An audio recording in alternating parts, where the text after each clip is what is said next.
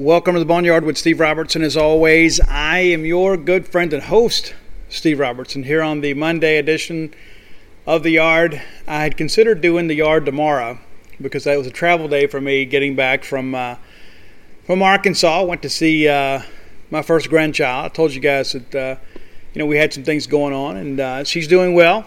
And uh, had her first pediatrician appointment today, and uh, we're very happy to have a healthy, healthy new member to our family. But uh, it was a difficult weekend in other respects.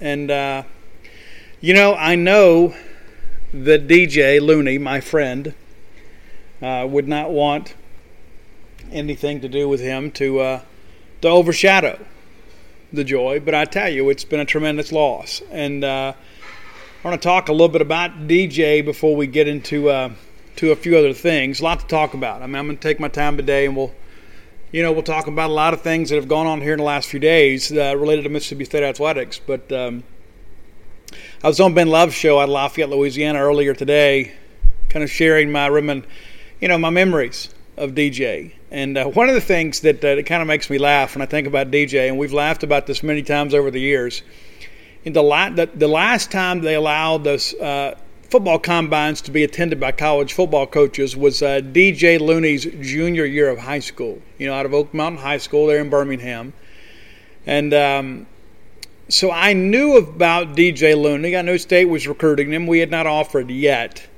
And so go to the scout combine. It Actually happened to be the same day that Chris Relf was there. Matter of fact, Chris Relf was the quarterback of the day, the best quarterback that day. And little did we know that he and DJ would end up being friends and, and teammates. But DJ, uh, I told him, I said, listen, aren't you DJ Looney? And he goes, yeah. So I introduced myself. And, uh, and I was like, hey, you're a little bit taller than people told me you were. And he goes, how tall did they tell you I was? And they told me you were about six foot. And so he had a few, he had a few colorful words to say. And he goes, no, man, I'm six two. And I don't know to this day that he was six two or not because back in those days he wore his hair a little higher. You know, it's like he was trying to – it's like he knew that he was going to be measured at the combine. So he wanted to grow it, grow, you know, grow a little bit of a some growth on top, and um, and so that's what he did. But on that day, you know, a friendship was born, and and uh, you know, you know, for, for, that class, DJ was one of my best sources because he he took ownership of that class. Once Sylvester Croom and his staff eventually offered him a scholarship, and DJ was so grateful for the opportunity to be a Mississippi State Bulldog. He wanted to help get the best class possible together. And so it was DJ who worked the phones and checked in with guys and made sure guys came to ball games. And you know, anytime there was team events and Coach Croom or Coach Stringer and Coach Grimes and those guys had things going on, DJ was basically an extension of the coaching staff. And he took it upon himself and had such pride in Mississippi State and wanted us to have, you know, some big things going forward. And uh, DJ had a knee injury at, you know, at some point in his college career. Of course, he signed on Mississippi State and and uh, and never really reached his full potential.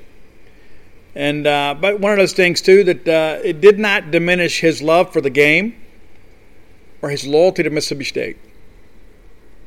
He and John Hevesy, of course, uh, actually had a really good relationship uh, when they were here. And DJ really wanted to impress John because he knew what a tough guy John was, and John expected toughness in his lineman, and DJ wanted to exhibit that. But listen, he was a college kid, you know, and so sometimes it didn't go quite as planned. There are probably some things you do as a college kid you wouldn't do as an adult, and that was certainly the case for DJ back then too. But uh, but he hung in here and uh, was part of some cool things, and then didn't get to finish his playing career due to injury and became a student assistant, and then really I think found his true calling in life. And there are so many of us that kind of go through an accidental life, and you know what I mean by that. It's kind of like, you know, well, you go get a job because you have to have a job, and then you kind of bounce around until you find something that pays well, and then next thing you know, you've got a mortgage to pay and kids to take care of, and you kind of get trapped in doing some things perhaps that you don't love, but you do what you have to do to pay the bills. But DJ was the guy that found his true calling in life, and that was coaching football. And I remember, matter of fact, I was in in the Bryan building when Buddy Stephens came to sit down and, and talk with, with DJ about the possibility of joining the staff there in Scooba. And I remember how incredibly excited DJ was for that opportunity. because it wasn't that he was just you know kind of good enough to be a student assistant here. You know what I'm saying? It's like you know, well, perhaps you know since he's on scholarship, let's get some value out of him. He was so excited to go to East because it was happening. You know what I'm saying? It was happening. He was getting the chance to begin his career. And so he goes over there, and he's not there very long. Does a good job there, and uh, still still spoke very highly of Buddy uh, you know, kind of throughout his career. I remember when Last Chance U came out, he said, you know, people are getting to kind of see who Buddy really is. But listen, that's football. There were so many people that were shocked by that. DJ kind of laughed it off and said, hey, man, that's Buddy, you know. Not long after that, he get the opportunity to join Steve Campbell, another great, great coach at University of Central Arkansas. I remember one time I was passing through Conway, Arkansas. Needed to stop for lunch. I was on my way to Bentonville for an event there. I said, hey, where do I need to eat? He tells me about some local hamburger joint there, and he goes, I'm telling you, dude, it's, it's great. And every time that I'm in Conway now, and I'm in there a little more regularly these days, and I pass by that place and I always think of him, I said, you know what, I need to go in there and get a burger just because DJ told me to. DJ then, of course, gets the opportunity to come back to Mississippi State. And uh, one of the best days of his life, without question, was when he got the opportunity to come be the tight ends coach at Mississippi State because he listen, he knew what it took. He understood the standards. He understood how to sell Mississippi State. And he went to work and was a big part of that 2018 class. You know, Jaden Crumedy and those guys. I mean, he he really worked hard to sell Mississippi State. And uh, you know, Dan leaves, and uh, for one reason or another, they elect not to take DJ to Florida, and, and and he was hurt by that. He was, but he didn't he didn't let that taint his love and respect for Dan Mullen and John Hevesy. You know, even though he was incredibly disappointed, he understood that it was a business, and he was still a relatively new coach and only had you know one year of SEC experience under his belt. And uh, and to be fair, probably wasn't ready for a job as big as Florida. He hoped to get on here at Mississippi State. Hoped Joe Moorhead would keep him, and uh, didn't work out and uh, DJ was willing to do whatever. But he, and here's the thing that I think probably illustrates what a great person DJ Looney was, and that seems so weird to say. We're getting ready to play Louisville in the Gator Bowl, play Lamar Jackson. And I would say about a week end of to practices, bowl practices, DJ calls and tells me, he goes, hey, we're going to win the game. I said, "You think so?" And I'll be honest with you, I didn't expect us to win the game. I did not, did not expect us to win. I thought, listen, you know, with this kind of you know ragtag thrown together coaching staff, and you, you know Nick Fitzgerald was hurt. Obviously, you, you recall the cheap shot of which he endured in the Egg Bowl that year. But DJ said, "You know what? We're going to win the game. We're going to win the game." He goes, "Our kids have something to prove." And he goes, and I'm going to tell you this: I'm not going to coach my last game in maroon and white and take a loss. And so we go and win the game.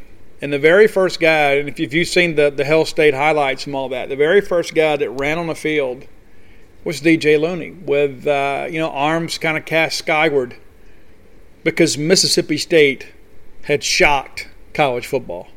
Nobody really gave State an opportunity to win the game. DJ believed we could, believed in our kids. He went out and executed, and a great great group of guys that really kind of made that thing happen.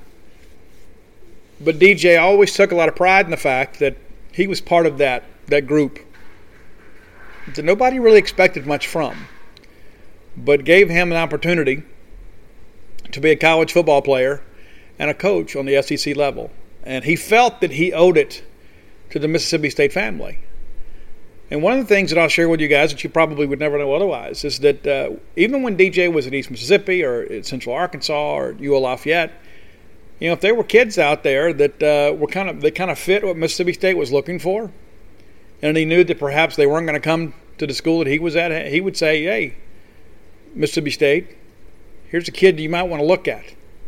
Now, when he was at Georgia, I'll, I'll share with you that uh, he took great pride in the fact that he beat Hevesy on a kid. I can't remember which kid it was. It was uh, some junior college uh, kid that uh, went on to Georgia. I could look it up, but it, you know, really, it's really irrelevant. But he took great pride in the fact that he beat Hevesy for the kid. Thought that was big. Thought that was a step in the right direction. You know, the, the biggest legacy, and this is one of those things that you share with people – is seeing the explosion of emotion on social media after the news of DJ's passing had made the rounds. Not and not just the football aspect of it, and not just our players. And of course, Anytime that our players hurt, we hurt with them, right? But this is a loss that we all felt because DJ was one of us. But to see, listen, I'm not a Bruce Feldman fan. Those of you that have followed my work for many years understand that I am, you know, not, not not much of a fan. But I thought Bruce Feldman did a great job, a great job honoring DJ's memory, and interviewed Red Hobart and Steve Campbell and so many other people, and kind of shared their sentiment, and it really kind of encapsulated what we were all feeling. Because it's not about just a former player or a former coach. DJ was a bulldog, and he was a friend to all to all. Had so many people reach out, former players, former coaches, and everybody said, "Yeah, do you remember when this happened? Do you, do you remember, remember when DJ said this and DJ did this?" And that's how I choose to remember him. And one of the things that I think about, and I've thought about this a lot in the last couple of days, is, I'm be honest with you, it's been difficult. It's really been difficult. And I think, you know, maybe the fact that we've had De'Runnya Wilson and then PJ Jones, and then this. It just, you know, it's kind of, the losses kind of stack up on us.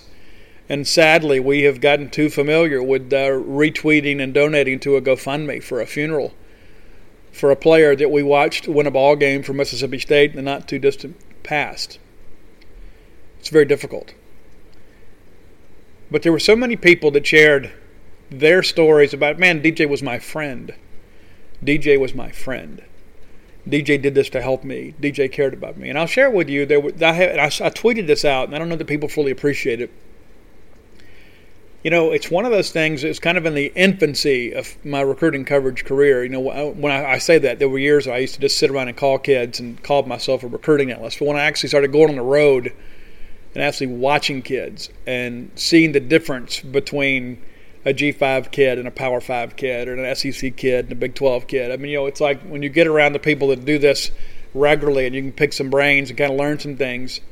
You know, it was kind of one of those first big things for me was interviewing a guy named DJ Looney, you know, from from Oak Mountain, Alabama. And uh, he became a great resource for me over the years. But uh, it's he never met a stranger, and that's the thing. It's one of those things, and I, I shared this on the radio earlier anytime that I had anything happen in my life of significance, anything, whether it was good, bad, or indifferent, anything that I had, and even if he just thought that maybe I might be a little bit down about something, he would call me or he would text me and say, Hey, brother, thinking about you, praying for you. Call me if you need me. And there'd be other times something big would happen and he would call and he could say, All right, all right, tell me what's going on. You know, because he wanted to know, because he cared about people. He cared about me. He cared about you. And that's the thing that I will miss most of all, not the football stuff. You know, not the fact that he wore the maroon and white in which I have a tremendous amount of respect for all that do. But not just because of the fact that whenever Mississippi State would have a coaching search, that he would always call me and say, Hey, who are you hearing? Man, I want to get back. I want to get back. But if I can't get back, I want Mississippi State to get the best coaches possible. Because he loved Mississippi State and that's the thing that I think that uh, that really kind of drew people to DJ is know, it's one of those cliches now. People say, well, you know, they they love what the big love and they loved you big. That's but that's really the case with DJ. And uh, I know that uh, he thought so highly of Dr. Mark Keenum and athletic director John Cohen and Joe Moorhead. And even though that Joe let him go, even though Joe didn't retain him, you know, DJ, while he was bitter about some things, he put that aside pretty quickly because he wanted Joe to win, because he wanted Mississippi State to win. And so I share that with you today just because of the fact that I think it's important to know that there was it was more to it than just a former player or a guy that just happened to pass through. Because he and I'm so grateful for this. Even if it was only for one year, he got his dream job, and that was to coach at Mississippi State. Things didn't go the way we wanted you know, and uh, I'm sure he wanted much greater things. But I choose to believe the fact that uh, DJ Looney is probably in a position now to help us maybe more than ever. And perhaps he'll put in a good word for the dogs uh, when he gets the opportunity. But DJ was my friend, and he was your friend, and he was certainly a friend of Mississippi State. I want to thank our good friends at Bulldog Burger Company, longtime sponsors of the show, man. A great restaurant and part of a family of restaurants here in the Golden Triangle that have served us for many, many years. They know exactly what they're doing. You want you want a good night out dining? Go to Bulldog Burger Company. You get the spring rolls to make you feel better about life, make you better looking as well. Matter of fact, I got a text earlier today from my friend Matt Talent from Jackson that said, "Hey Steve, I'm just happened to be passing through." And I'm going to go have lunch at Bulldog Burger Company. And so, Matt, thank you. Thank you for doing that. I hope that you did have the spring rolls because it'll make you and everyone around you better looking. Go find your own favorites. You can get a great restaurant quality hamburger right there at Bulldog Burger Company. Now with two locations to serve you right here on University Drive in Starkville and on Gloster Street there in Tupelo. Bulldog Burger Company, the place where people go to meet. M E A T. Our top story today Mississippi State power forward Robert Woodard has elected to remain in the WNBA in the NBA draft. Excuse me. A little bit of a surprise. I can't say a shocker. You know, last week we were hearing that many in the family hoped he would come back, not that they expected him to come back. And listen, you know, Paul Jones has uh, kind of followed this basically on the daily. Uh, for the last few weeks, just trying to get some insight there. A lot of people out there had some varying opinions. The thing that I continue to hear you know, what happens if we don't have a basketball season this year? You know, the NBA is played now, but uh, there's a lot of water to pass under the bridge before college basketball starts, and that's the really the, the big decision here, right? I mean, it's like under normal circumstances, if you don't get the first round guarantee, maybe you say, you know what, I'm going to go back to school and look to play my way into better draft position. But what if we don't have a season this year? And so it's good that Robert Woodard now is going to bet on himself. We wish him the absolute best. I'm not one of those people to be like, oh my gosh, we're making a big mistake. Listen, we only got one life to live. And so you have to do what you feel is best for you. And this was Robert's message. First, I would like to thank God for the opportunities He has given me. To the coaches, teammates, and the Hail State family, thank you for your support the past two years. I have had the pleasure of meeting so many great fans. As you know, I entered the NBA draft with the option of maintaining my eligibility. After much prayer and consideration, I have decided to remain in the 2020 NBA draft.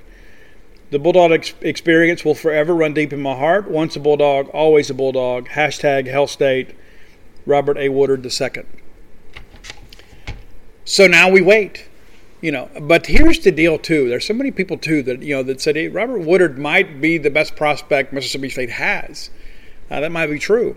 And uh, but he is a guy too. A lot of people say, well, you know, if you don't get the first round guarantee, and I think Robert Woodard's the kind of guy that'll go make a team because he does so many of the team things first. You know what I'm saying? He is a guy that he's a help side defender. He's a guy that gets up and contest shots. He does rebounding. You know, he puts a lot of emphasis on his defensive play, and so there are a lot of guys that are kind of you know one dimensional. They're just great scorers. I think Robert Woodard has the scoring piece, and that is something that will only get better. But where I think what separates him from some other players in this draft, and listen, there are a lot of guys that have elected to return to school that'll probably help Robert move up some boards, possibly in the first round. We certainly hope so. Hope, hope, hope that's the case. But he does the team things well. He doesn't mind setting a pick. He celebrates with teammates on great defensive plays, and I think that's going to allow him when he gets into the NBA combine, I think he is going to turn some heads because of the fact that uh, he is a guy that is a team first guy in a league that is a me first league. And so I think there's a place for him in the NBA, and I hope that he finds it. I hope he finds it quickly, and I hope he goes out and does a tremendous job. Uh, as you guys saw over the weekend, Quinndary Weatherspoon scored his first points in an official NBA game for San Antonio Spurs. And so maybe we're seeing some things change there. I don't know. But I know this, and one of the things that helps recruiting is when you have players come to your program and ultimately end up in the National Basketball Association. It's very difficult to do. It's not like the NFL or Major League Baseball. I mean, it's a much smaller rosters, it's a much smaller draft. So it's difficult to get kids into an NBA, an NBA. But if you are able to do that, that only helps your recruiting pitch. You can say, hey, we got Quinndary Weatherspoon in there. Uh, we got Robert Woodard and or Reggie Perry uh, in the NBA, and so now you have that same opportunity. And so perhaps that'll help us kind of turn a quarter in recruiting. This season, however, I think is going to be very difficult. and there's some other people out there that will suggest otherwise. I, I just, you know, I don't see it, and uh, I, I want to see it. Okay, and I don't think anybody right now can intelligently say, "Hey, listen, we're going to have a great basketball team this year," because I don't believe anybody truly believes that. I'm not saying that we're going to have a bad team. I think it's going to be a very challenging year, though. We could see some guys step up. You know, you know, Tolu Smith last year sat on the bench. You know, he could come in and be a real difference maker for us this year, perhaps. Javian Davis transfers in. We do expect that waiver to be approved. Now all of a sudden you have more size in the front court. You know, perhaps that makes a difference. But it's a guard oriented game right now, and State's guards are very young. One of the things I looked at too, and, and I'm not a math major, I'm, I'm nothing but a mere scribe.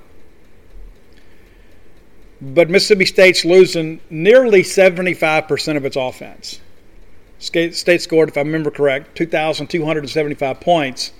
You got 625 points returning. And Abdul Ado, Iverson Molinar, and DJ Stewart. There's not a lot coming back from a starting standpoint, as you guys know. DJ, of course, part time starter last year, and I, and I, really believe that times last year DJ was Mississippi State's best athlete. I don't know that he was our best player, I thought he was our best athlete.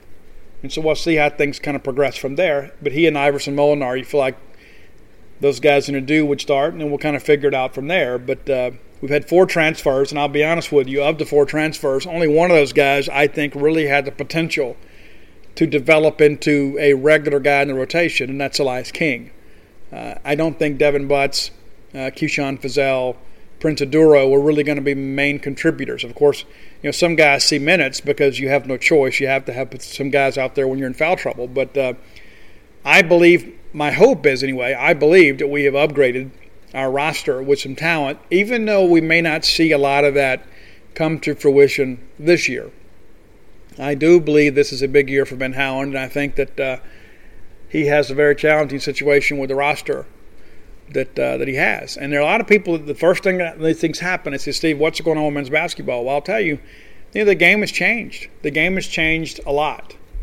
There are a lot of, there's a lot of people that come to college with the expectation of being a one and done. And there, there are a lot of guys too that are one and dones for different reasons. There are other guys that come in here and find out that they can't play and they get processed out. And they end up going to McNeese State or Stephen F. Austin or some place like that. And listen, there have been some recruiting misses. There have been. And I believe this year we've got to hit on all these guys. And, and the thing that I have learned about that is if, if you're depending on freshmen, no matter how talented they are, it's going to be a very challenging year. Again, we'll have some experience in the front court. We've got feel pretty good about our starting guards, but uh, you've got to have depth in this league. But today is not a good day for Mississippi State basketball. But it should be a very good day for Robert Woodard. And so while we again kind of absorb that collective loss, we wish Robert the best. We're not going to selfishly say, "Oh, we should have came back," because because let's be honest, how would we feel a year from now if there is no winter season, if there is no men's basketball, and then he misses the opportunity to go in the draft? Many of us would have said, "You know what? He should have gone when he had the chance." So we absolutely wish him the absolute best. And uh, also wish the best for Ben Howland and the Mississippi State coaching staff as they uh, they kind of figure this thing out. And again, I, I expect to be a, a real challenging year, and I think that we're going to have to have some we're going to have to have some young guys really do a great job for us uh, to be a competitive team in this league. And I think there will be some parity in the league. There'll be some teams, of course, that we might be able to get, but uh, if you look around the league, a lot of those guys that were going to go out in the draft, if, if elected to come back, I know LSU and Arkansas uh, getting some interesting pieces back, and then LSU has a top 10 class on top of it. Uh, you know, it's one of those things, too, you kind of scratch your head about, too, with all the, the, the, the connections with Will Wade and this, uh, you know, Nike investigation and the fact that they are uh, you know, appear to be moving forward unscathed. I mean, it's just one of those things you just kind of wonder about. You know, it's like what what's really happening here. You know, when uh, and you've got a coach on there talking about making a sweet, you know what, offer. Uh, listen, if you're offering more than tuition, room and board, and books, uh, what are you doing to sweeten that deal? And so those are the things that you kind of look at and you say, you know, I just don't know if it makes a lot of sense. But um, be that as it may, there are a lot of people out there that uh, that have a lot more information than you and I do about that situation. And so hopefully at some point all things are known. Uh, I'm a big believer in transparency, and, and I, I think the NCAA, quite honestly, needs to be a lot more transparent about these investigations. And I understand too that the, the, the sanctity of the investigation has to be protected. Uh, but I, I, one of the things that I've always felt is like the uh, you know the notice of allegations, and you guys know I have some experience with that. W- whether you make that notice uh, available or not, because they are allegations, I think the fact that uh, a university is under investigation should be public knowledge, and it should be acknowledged by both the university and the NCAA, so that other recruits can consider, you know what, I don't know if I want to take that opportunity because I might sign on to a school and then, unbeknownst to me, uh, you know, kind of suffer through some difficult seasons because some people were dishonest with me. And so I think it's in the best interest of the student athlete for the NCAA to make that information public. And again, uh, if, if you want, if the NCAA doesn't want to make the notice public, and many member institutions do, others you have to take them to court to get that information. Uh, but the, but my, the bottom line is is that it, it should be public. And uh, I know sometimes things get leaked to the media, especially with this Nike investigation. It seems that things are constantly getting leaked, but um, not so much about LSU, which is very, very interesting because they're not a blue blood program when it comes to men's college basketball. You, you can kind of understand, you know, maybe if you know, if a Kansas or a Kentucky or a North Carolina or a Duke or whatever. But LSU is kind of new money when it comes to basketball. I mean, yeah, Dale Brown had some good years. You know, Nikita Davis took them to a Final Four when they had nothing you know, Shaq, Stanley Roberts, those guys, Chris Jackson, they had a good run.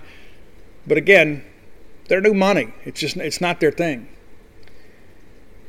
Want to remind you guys too, if you're looking to buy cologne, and you should be, because listen, it's it is the sweaty time of year, right? Every like just walk into the mailbox. It's so humid out there.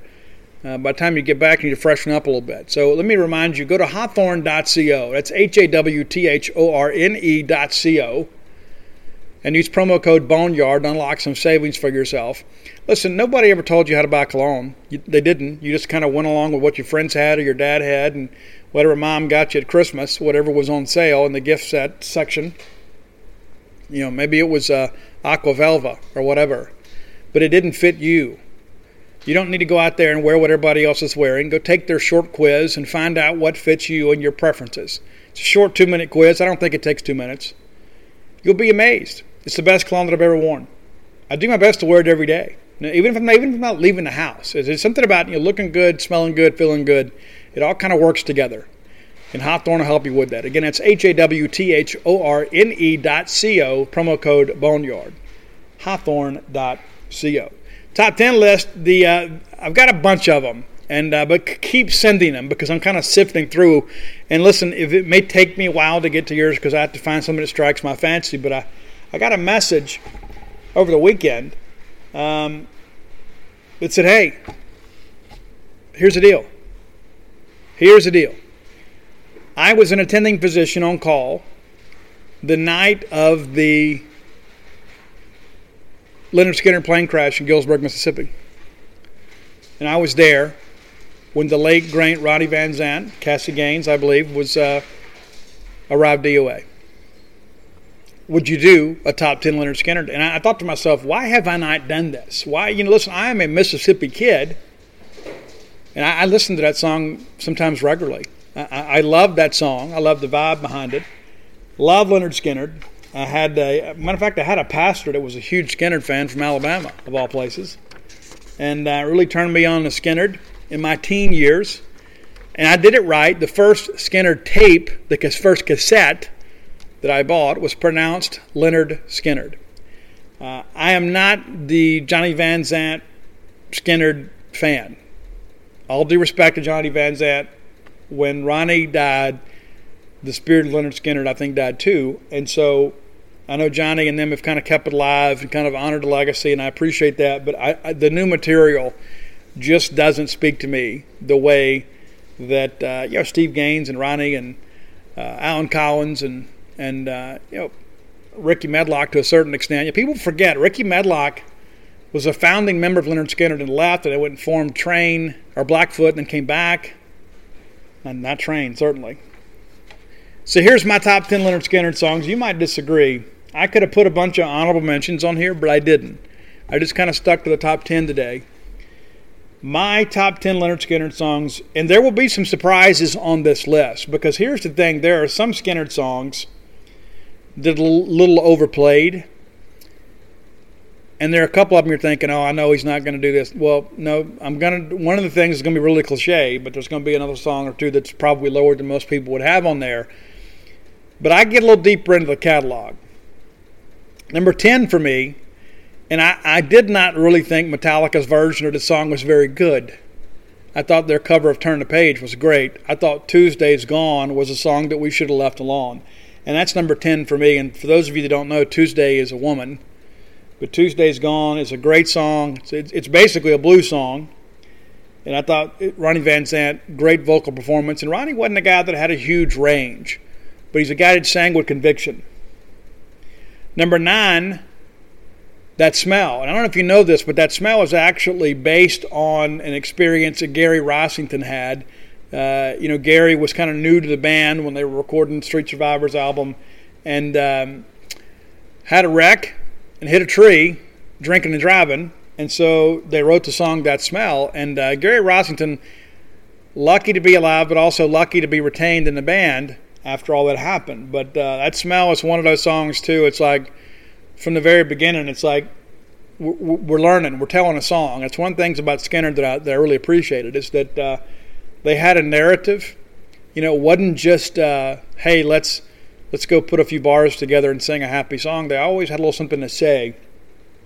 Number eight for me, and I know this will be much lower than most of your list. I get it but it's Sweet Home Alabama. And one of the reasons why is because number one, it is so incredibly overplayed. There are so many other great songs in the catalog, and so it's hey man, let's hear some Skynyrd. Put on Sweet Home Alabama, and it's one of those songs too. You know, from the opening bars. I mean, it's got you know that classic intro. But uh, yeah, maybe it's because of the fact that I've been to Alabama so many times and lost a football game. Maybe I've got a negative feeling about that. But this is one of those songs. I'll be honest with you there are a lot of times it comes on the radio, and I just go ahead and move on. I just do. Every you know, if there's people in the car and people want to sing along, I might feel differently. But uh, I'm not a huge Sweet Home Alabama fan because I think it's just one of those songs that, while it is a classic, it is an overplayed classic. Number seven for me is What's Your Name? A song actually written about Mel. For the ones who work hard to ensure their crew can always go the extra mile, and the ones who get in early so everyone can go home on time there's Grainger, offering professional grade supplies backed by product experts so you can quickly and easily find what you need. Plus, you can count on access to a committed team ready to go the extra mile for you. Call, clickgrainger.com, or just stop by. Grainger, for the ones who get it done.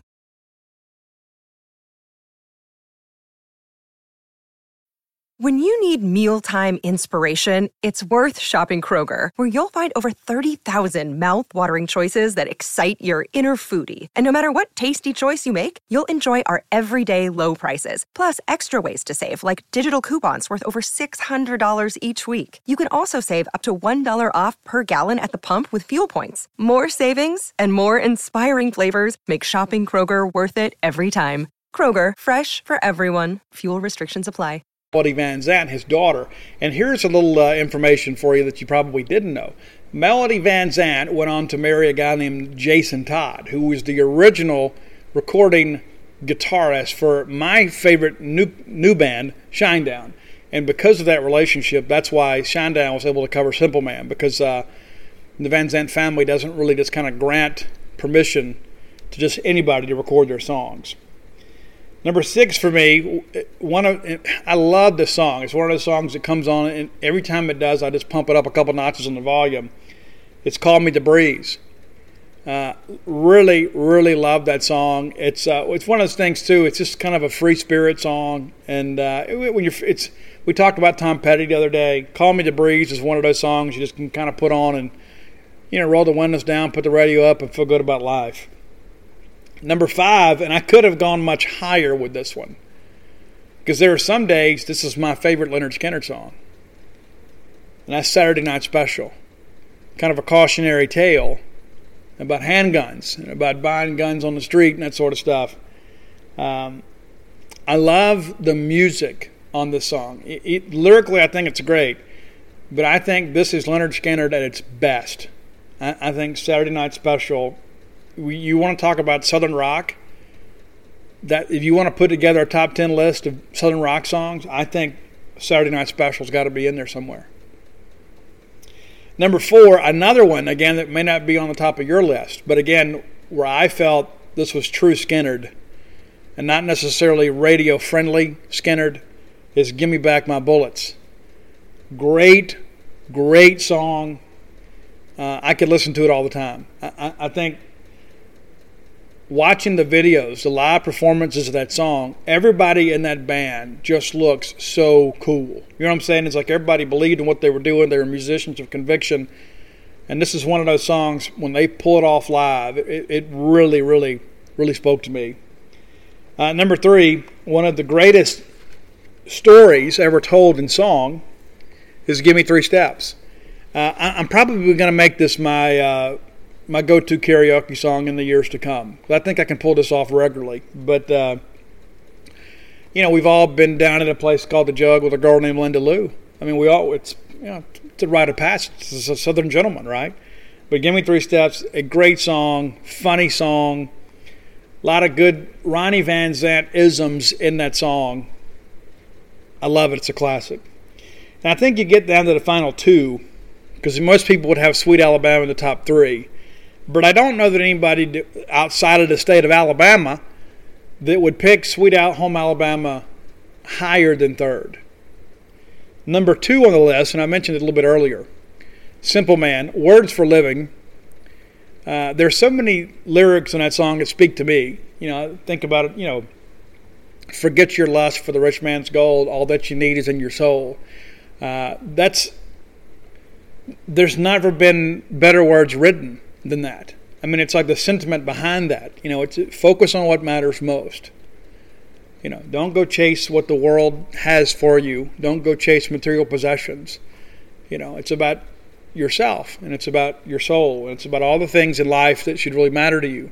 And so I think Simple Man, and I know it's some people have called it, you know, the redneck national anthem and that sort of stuff, and that's cool too. Whatever. Uh, if I can promise you, when uh, when we get to the great trailer park in the sky, uh, Ronnie Van Zant's going to be sitting out front playing a harmonica, and uh, we'll all be singing along to Simple Man, and that'll be just fine with me. Uh, number one for me, and it's got to be Freebird, right? It has to be. I mean, how could you do a Skynyrd song and not have Freebird number one?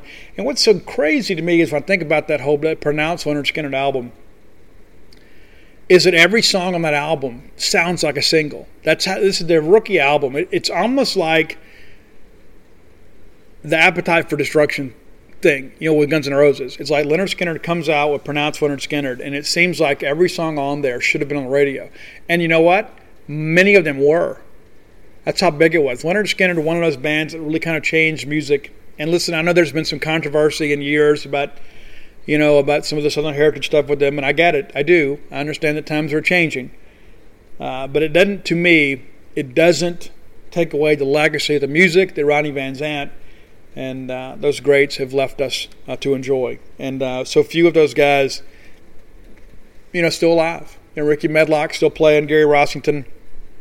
And a little aside from that, too, those of you that are Skynyrd fans that, uh, you know, maybe haven't dipped into the catalog for a while, when you go look up at iTunes and you pull up the essential stuff, pull up some Rossington Collins stuff. Uh, great, great, great Southern rock type stuff.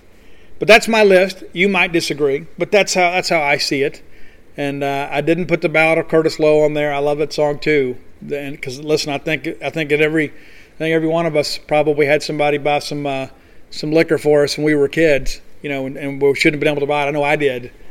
And uh, so, be that as it may, there's a lot of memories for me for Lynyrd Skynyrd. And I remember the very first time I heard Lynyrd Skynyrd uh, you know, probably more so than this on the radio. As I was down in Fort Walton Beach, my dad had a condo down there. We went down there and uh, and spent some time. And there was a guy down by the pool, and um, he just letting the tape player play. It's back in the days when everybody had a boom box, and you go lay by the pool and sip a cold one and put some tunes on. And, and I heard two or three songs. And I remember thinking, man, who is this?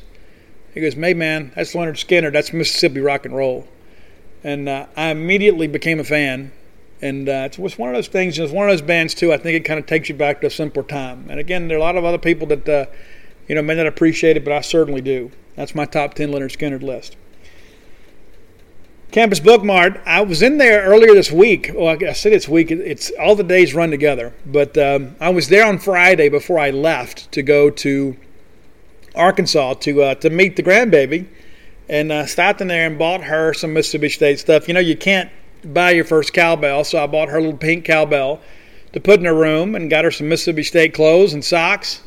And uh, really excited. They were a huge hit. Everybody thought, "Man, how cool is this?" And they, they should like it because number one um, her grandfather is the uh, the resident cool person, but also too, I'm not going to run the risk of anybody putting any Razorback gear on that baby, and so we're going to go ahead and get out first and ensure that uh, we get some pictures taken of Mississippi State stuff, and there will be more Mississippi State stuff uh, in that baby's wardrobe in the years to come got it all at Campus Book Mart. Very, very happy to, to look there, and I uh, was very surprised at the selection of baby clothes and uh, children's clothes there. It's been a while since I've had to look for that sort of stuff.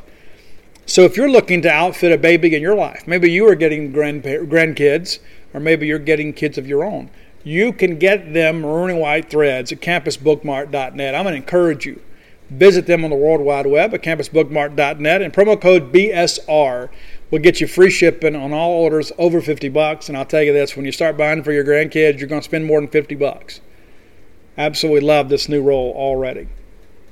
And of course, that BSR stands for Beautiful Steve Robertson. Since we were together, Mississippi State has picked up a new commitment. We've talked a little bit about defensive line recruiting, how that's kind of been a moving target for, for the Bulldogs. We had Trevon Marshall out of Stockbridge, Georgia, over the weekend and this is one, you know, I, had it when I, I, posted on Gene's page here oh, a few days ago. Here's the way I see things. I had Trevon Marshall in the class. I didn't think it was going to happen this weekend. I thought we would probably, you know, go a few weeks longer. But this is again state. It's Matt Brock's been recruiting this kid for a while, kind of doing their due diligence and then kind of going out and, and getting out first, really. And then you've had some other people kind of play follow the leader. Uh, not a real impressive offer sheet today, but I expect that to change. State beats out Georgia State, Southern Miss, and Tulane. And you got to figure, well, Steve, we could do that in November.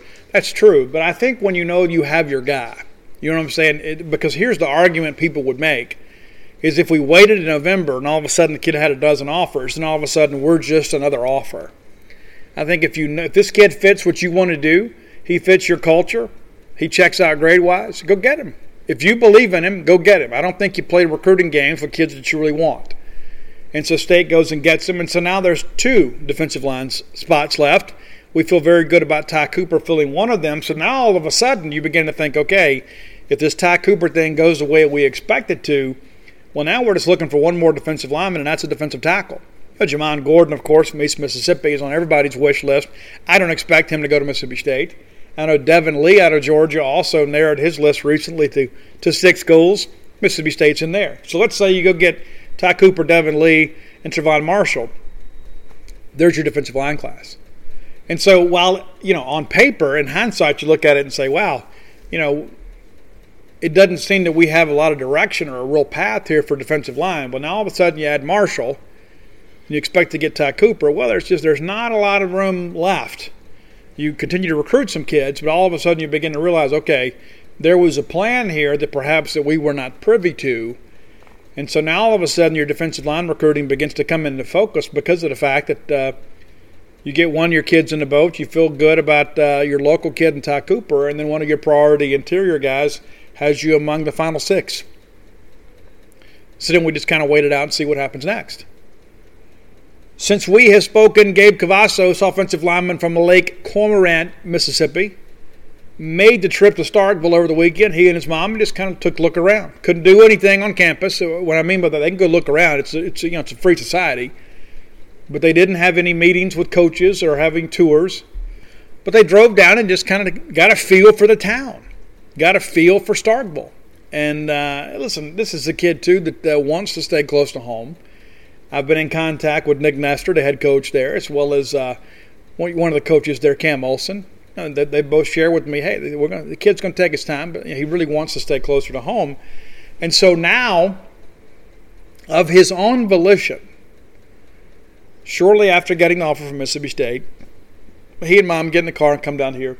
And that's one of the things that Gabe had told me that Mississippi State had told him is, hey, before we do anything and even even begin to talk about a commitment, you need to come down here and look around the town and kind of see what you're getting into before we even get serious about that. I think it says a lot too. I think it says a lot about because listen, it'd be real easy just to go ahead and take the kid and kind of kind of keep the high pressure up down the road and, be able to keep him in the boat. But you know, listen, let's don't rush into this. It's just you know, the beginning of August. We got four months to figure this out, and so you know, let's take some time and be sure about what we're doing before we enter into a relationship with each other. And so I think that's savvy recruiting, but also too, I think here's the thing too about Starkville. And you know this, it's not for everybody, but it is for most everybody. And if you're a college kid and have the opportunity to play in the SEC, and you come down here and you look at our commitment to athletics on this campus, and you begin to realize, hey man, you know these guys are serious about football. It's kind of one of those, uh, you know, hidden things. You know, a lot of people think, well, you know, I've always heard Mississippi State's in the middle of a cow pasture. You know, listen, we don't have any beef with cows, pardon the pun. We love cows. We milk cows. We raise cows. We feed cows. We eat cows. Got no problem with cows. But we're not in the middle of a cow pasture. We ring cow bells to show our honor and respect for cows because in years past we've had a cow wander onto the field and turn a ball game around and we beat Ole Miss. And so with Gabe Cavazos coming down here and kind of checking that out, I think again I think I think it begins to kind of check the boxes.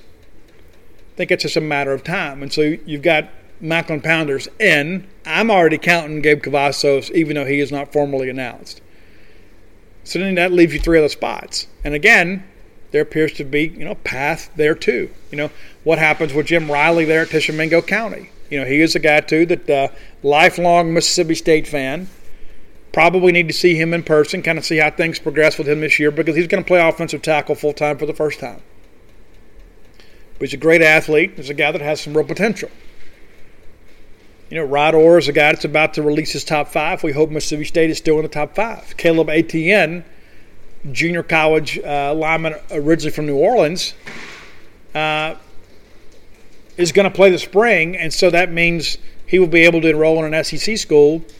Whereas the the thought was about two months ago is because of the fact that he was looking to get out in December, that would preclude him from going to an SEC school because he still had some classes that he needed to finish up to kind of get around the SEC admission standards. So now all bets are off. And I'm being told by somebody close to the situation that he's going to pick an SEC school. Now, his top five, I guess, was released uh, late last week. Mississippi State and South Carolina, the only SEC teams in that grouping. I don't know that that's the final five.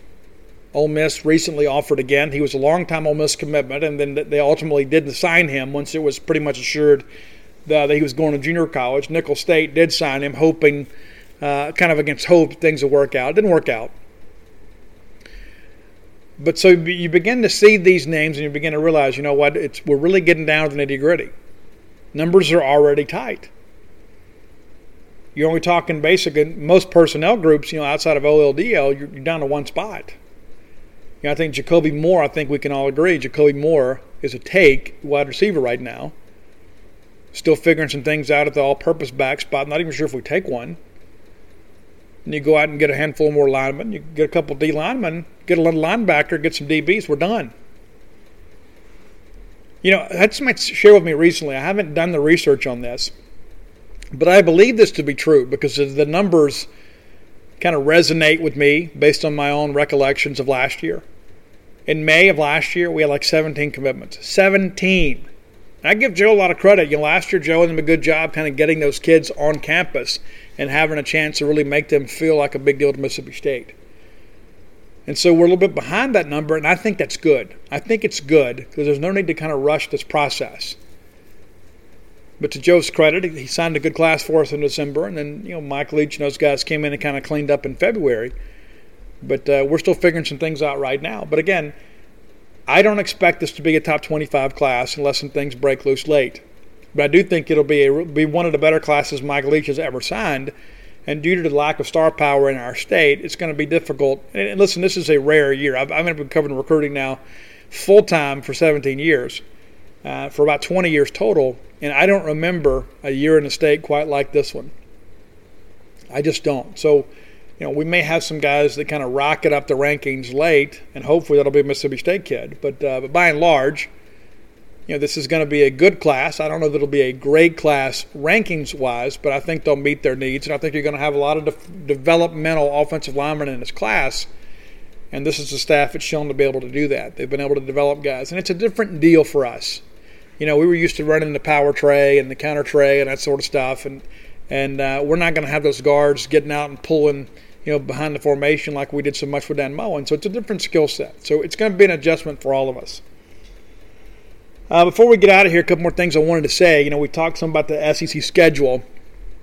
More and more people are now suggesting, on the record and kind of behind the scenes, that uh, the SEC East rotation might not be the best way to go. What I mean by that is, you know, we talked about adding Vanderbilt and Georgia because if you you know you, you would move everything up because then all of a sudden that doesn't just affect this year's schedule that would affect next year and the next year now, of course, you could just move the whole rotation up and just be done with it.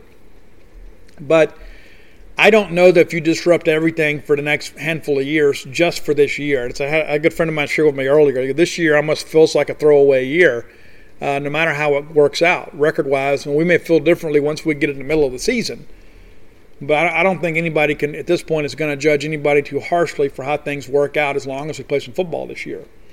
A lot of discussion, and I mentioned it on the show Friday about uh, some of the Ole Miss media suggesting perhaps that uh, they will push to move the Egg Bowl to the first week of the season this year. I, am told by people that would know that uh, that's not the case. There had not been any discussions about that. Now, listen, I, I guess that could change, but we're going to make a decision here pretty soon about scheduling.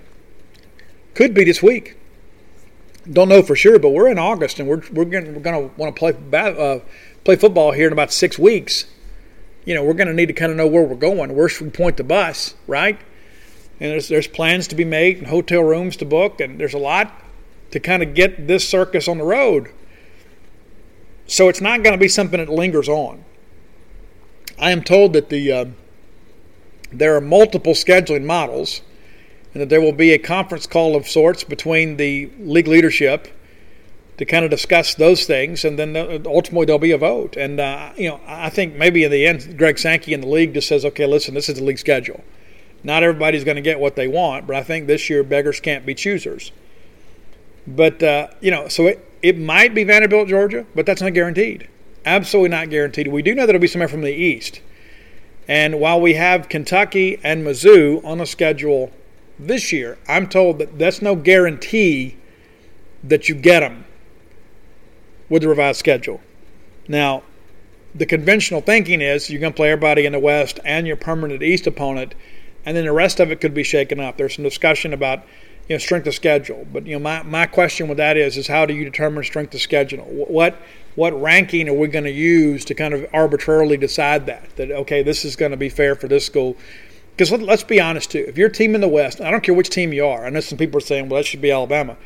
I don't care who you are if the way this thing shakes out and you end up adding Georgia, Florida, it's not fair. And let's say if you're Florida, all of a sudden you add Alabama, Auburn, or you add Alabama, LSU, probably not fair. Now, if you're Mississippi State and you're thinking, hey, we're going to add Vanderbilt, Missouri, hey, great. You know, we really don't want Georgia, but you know, if we give us Vanderbilt and South Carolina, we're not going to complain. And Mississippi State, because of the fact that we play in the West, already has one of the more difficult schedules in the West in the league, in the nation. But we'll see how it all shakes out. Uh, I want to share a couple other things too with you before we get out of here. Uh, I said that before, but uh, I mean it. A lot of discussion too uh, about official offers as of late. And I actually tweeted something out about this. You know, there are a lot of people out there that uh, you know. Let, us say for an, I'll give you an example, and I, I'm not going to mention any names because the names aren't important. But this is a name that perhaps some of you may know, but I'm not going to mention it.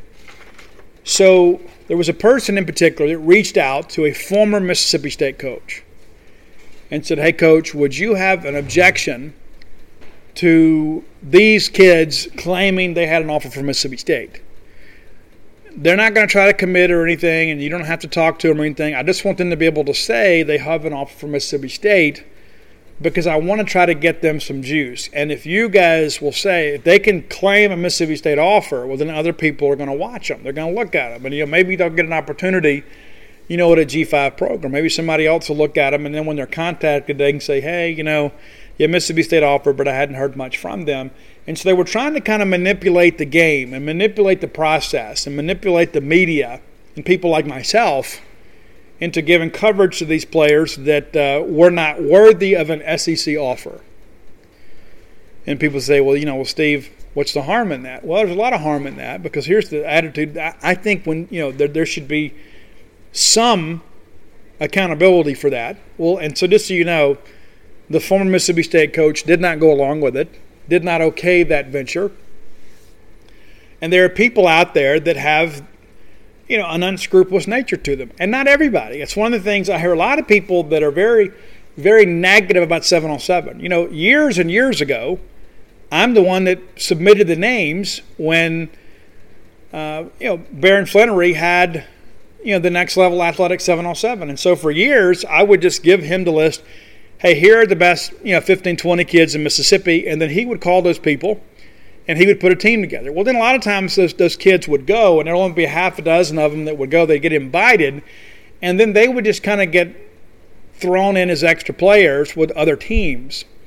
And so, not long after that, I decided, you know what? If we're going to do this, let's have our own team. And so, I then would pick the team, but I didn't coach the team. I had high school coaches that coached a team. Like, I'd, let's say, for an example, um, when Channing Ward was a recruit, I reached out to the folks at Aberdeen and said, hey, listen, I want Channing Ward to be on the team, and if you've got a couple other kids you want to be on the team, if you will coach it, then they can come too. And so that's how we did it. And so the first year, the, I only did it for two years because I started coaching high school baseball and I wanted to watch my own kid play. But the first year we did it, I had Chandler Rogers from Brookhaven Academy as our quarterback.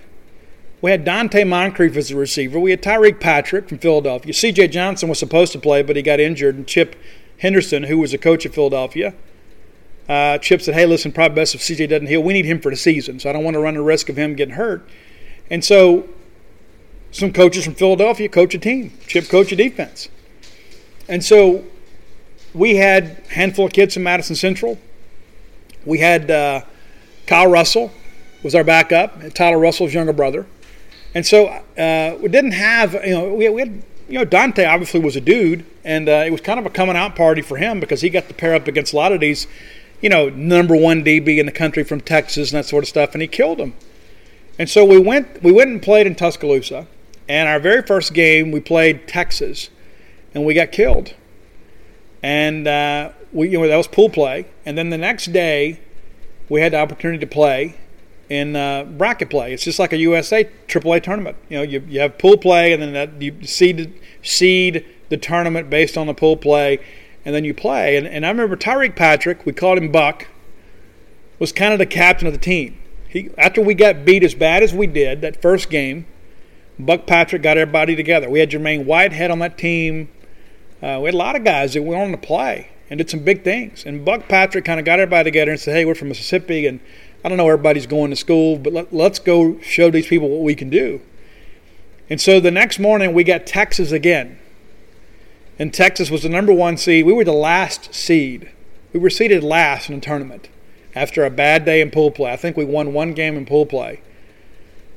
But that night, those kids got together, drew up some plays, figured some things out, and we beat Texas that morning a team loaded with four and five star kids. And I think outside of maybe Jermaine and, and Donte, we didn't have a four star kid on the team.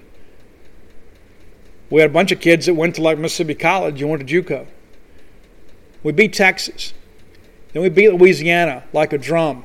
Then we beat Alabama. And the next thing you know, we had to play team out of Memphis, Tennessee that had Will Redmond and all those guys on it and we beat them for the championship. And Chief Brown from Winona, Mississippi, scored the game winning touchdown with no time left to win the championship. And we win it, and it was one of the greatest weekends that I remember in my adult life. It was incredible. But nobody out there was doing anything improper. Nobody cared where the kids were going to school. We were just kind of united under one banner to go do something great for those kids, and we won. Well, then the next year, I didn't have any trouble putting a team together. And it's so funny, too. Baron Flannery, of course, and, and Baron's my friend. I'm not saying anything negative about him. But he's a Texas guy, a big state of Texas guy. So when we beat them, I even joked with him. I said, I bet you want to go through here and tear all this stuff down, the, the team's eliminated. The next year, we played. Uh, maybe we're at Sanford, I guess it was. That was when we had the tornado. And we went and played, and uh, and we beat the, the, bootleggers the first round of the uh, Saturday, knocked them out, and sent Louisiana home. They had Travin Dural. They were a great team. They really were. But we beat them that team was a little different. We had Alex Nicholson. I still see him around town in the gym sometimes from Southeast Lauderdale as our quarterback. For those of you that don't remember him, he looks like a defensive lineman now, but he was quarterback then. We had a couple kids from Oak Grove. I don't even know whatever happened to them. We had Joe Morrow on the team. We had Greg Brooks from Brookhaven on the team. Well, it was kind of a thrown together team. And we still went over there. And even though we didn't win, we got invited to nationals. And then I had to kind of give it up because here's the thing you know, I, I know what my intentions are. And I'll be honest with you, and contrary to popular belief, you know, I know that every kid in the state of Mississippi is not going to go to Mississippi State, even the ones that have a state offer. There some are going to go to Ole Miss, and some are going to go out of state.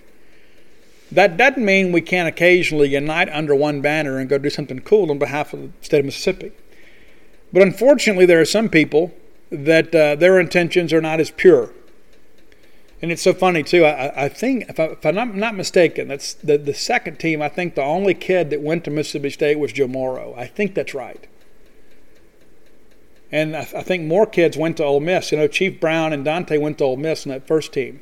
And uh, what's so crazy about that is uh, every so often those pictures will pop up on Facebook, and those guys will comment because man, I remember how much fun we had that weekend. And those kids and their parents pitched in money, and, and very few of the parents came, and many of the kids even slept two and three to go to bed. They had to pay for their own hotel rooms because, you know, we're not out here raising money. Listen, we're, we're a team. This is when we play. And so if you can't play, let us know. Tobias Singleton was on that team. He also went to Ole Miss. And those are the things that I think about in hindsight. You know, it's like none of that mattered that weekend. But it's incredible how much that matters to some people today. And there are a lot of people out there that are involved that don't have any business being involved. And, and so I say all that to say this is that uh, there are a lot of things that find my inbox, and most of them don't really interest me. But I've had some people reach out and share some things, and so I'm kind of exploring that.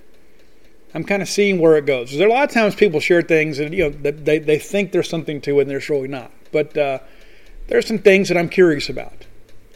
And so I'm looking into them. And, and if you know anything about me, you know that when I do decide to look into something, I really look into it. It's not something that I just kind of sit around and say, hey, I wonder what's really going on here.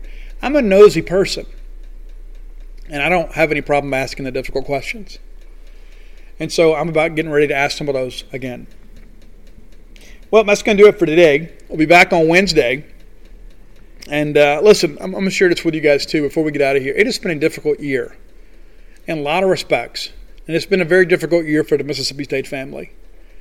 We have lost Darnell Wilson, we've lost P.J. Jones, and we've lost D.J. Looney. And one of the most difficult things in life that I have that's difficult for me to reconcile is the loss of young people. I don't understand why young people die. You know, listen, we have accidents sometimes, and sometimes we have there's malice in life, there's injustice in life. I'm well aware of that.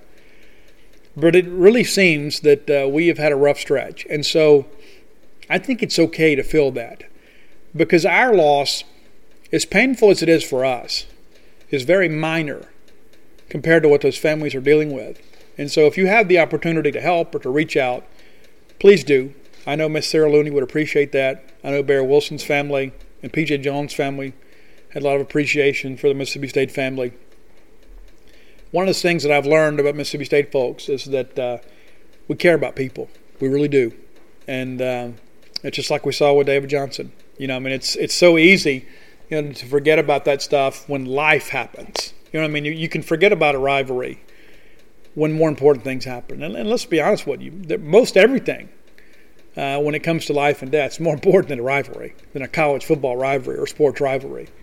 Uh, I never forget those things, but I also know this. I know when my friend Dave Johnson was in the hospital, uh, I ached for his family every single day. And I thought about it's one of the reasons I went ahead and wanted to knock out the book the way that I did. Is I thought, you know, I know Dave Johnson would love to be at home with his family writing about sports. And so I'm not going to sit here watching Netflix all day, every day. I'm going to go do something out of respect for my friend Dave. And so, uh, listen, wish you guys the best.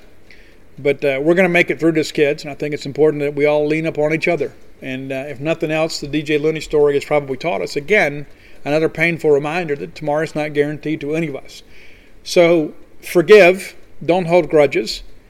And if there are people out there that you love and you hadn't told them in a while, maybe pick up the phone and call them, let them know, because you never know when you're going to lose that opportunity. Until next time, let's all live our lives in a way we make more friends than enemies, and people can see a difference in the way we live. For the ones who work hard to ensure their crew can always go the extra mile, and the ones who get in early so everyone can go home on time, there's Grainger, offering professional grade supplies backed by product experts so you can quickly and easily find what you need.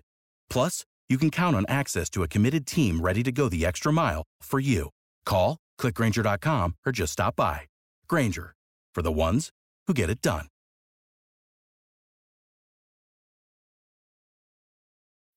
When you need mealtime inspiration, it's worth shopping Kroger, where you'll find over 30,000 mouthwatering choices that excite your inner foodie. And no matter what tasty choice you make, you'll enjoy our everyday low prices, plus extra ways to save, like digital coupons worth over $600 each week. You can also save up to $1 off per gallon at the pump with fuel points. More savings and more inspiring flavors make shopping Kroger worth it every time. Kroger, fresh for everyone. Fuel restrictions apply.